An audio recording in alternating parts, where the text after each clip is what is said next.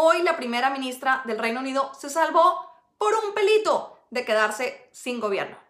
Hola, soy Silvia Salazar de Tono Latino y les quiero contar qué es lo que está pasando con Brexit y todo el lío en el Reino Unido. Theresa May se queda en el gobierno gracias a que hubo 325 votos a favor y 306 en contra. Se salvó por literalmente 19 votos gracias a que muchas personas de su partido la apoyaron para prevenir que hubiera nuevas elecciones donde posiblemente el líder de la oposición, Jeremy Corbyn, sería el siguiente primer ministro.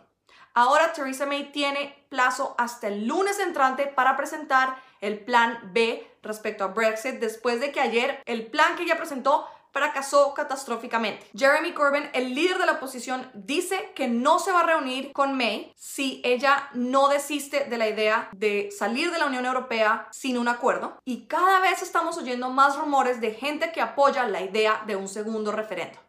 Visiten mi página web tonolatino.com para suscribirse a mi newsletter que sale todas las mañanas de lunes a viernes, donde les resuma las noticias más importantes del día.